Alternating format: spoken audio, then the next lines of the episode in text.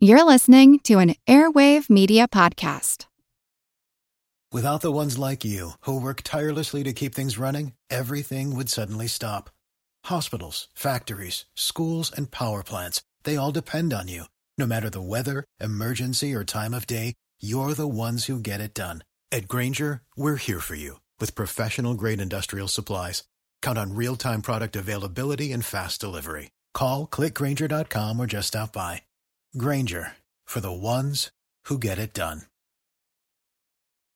I'm Brian Buffini, host of It's a Good Life, the podcast for entrepreneurs.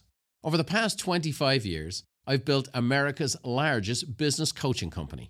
My podcast takes everything I've learned along the way, some great guests I've met over the years, and gives you the tools to grow your business and yourself. Entrepreneurship isn't always an easy life but with the right guidance, it can be a good one. So tune in to It's a Good Life, the podcast for entrepreneurs. What's the smallest sound you can imagine? How about the sound of a single cell? Oddly enough, it's anything but subtle. I'm Jim Metzner, and this is the pulse of the planet. Inside a living cell, there's movement and with the help of a sensitive instrument, it turns out it's possible to listen to the sound of a cell.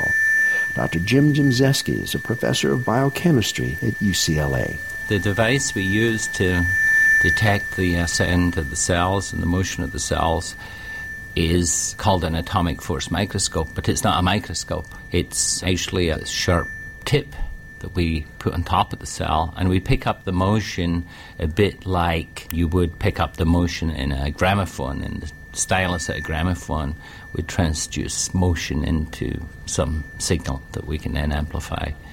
We have an acoustically deadened room, like a sound studio, and then we just follow follow the motion electronically, record that, and then uh, amplify it uh, we hear the sense of a cell just in the way a rock band, you know, makes sense for the audience. So if you take an electric guitar and you pluck the string, you don't hear much.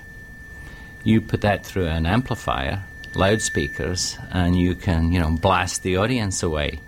So essentially, we are doing an identical thing. We just have uh, an amplifier and a speaker. Instead of the guitar, we have this device we call the atomic force microscope. Once he'd figured out how to listen to the cell, Gimzewski moved on to doing experiments to see if he could make the cell song change. We'll hear more in future programs. Pulse of the Planet is made possible by the National Science Foundation. I'm Jim Metzner.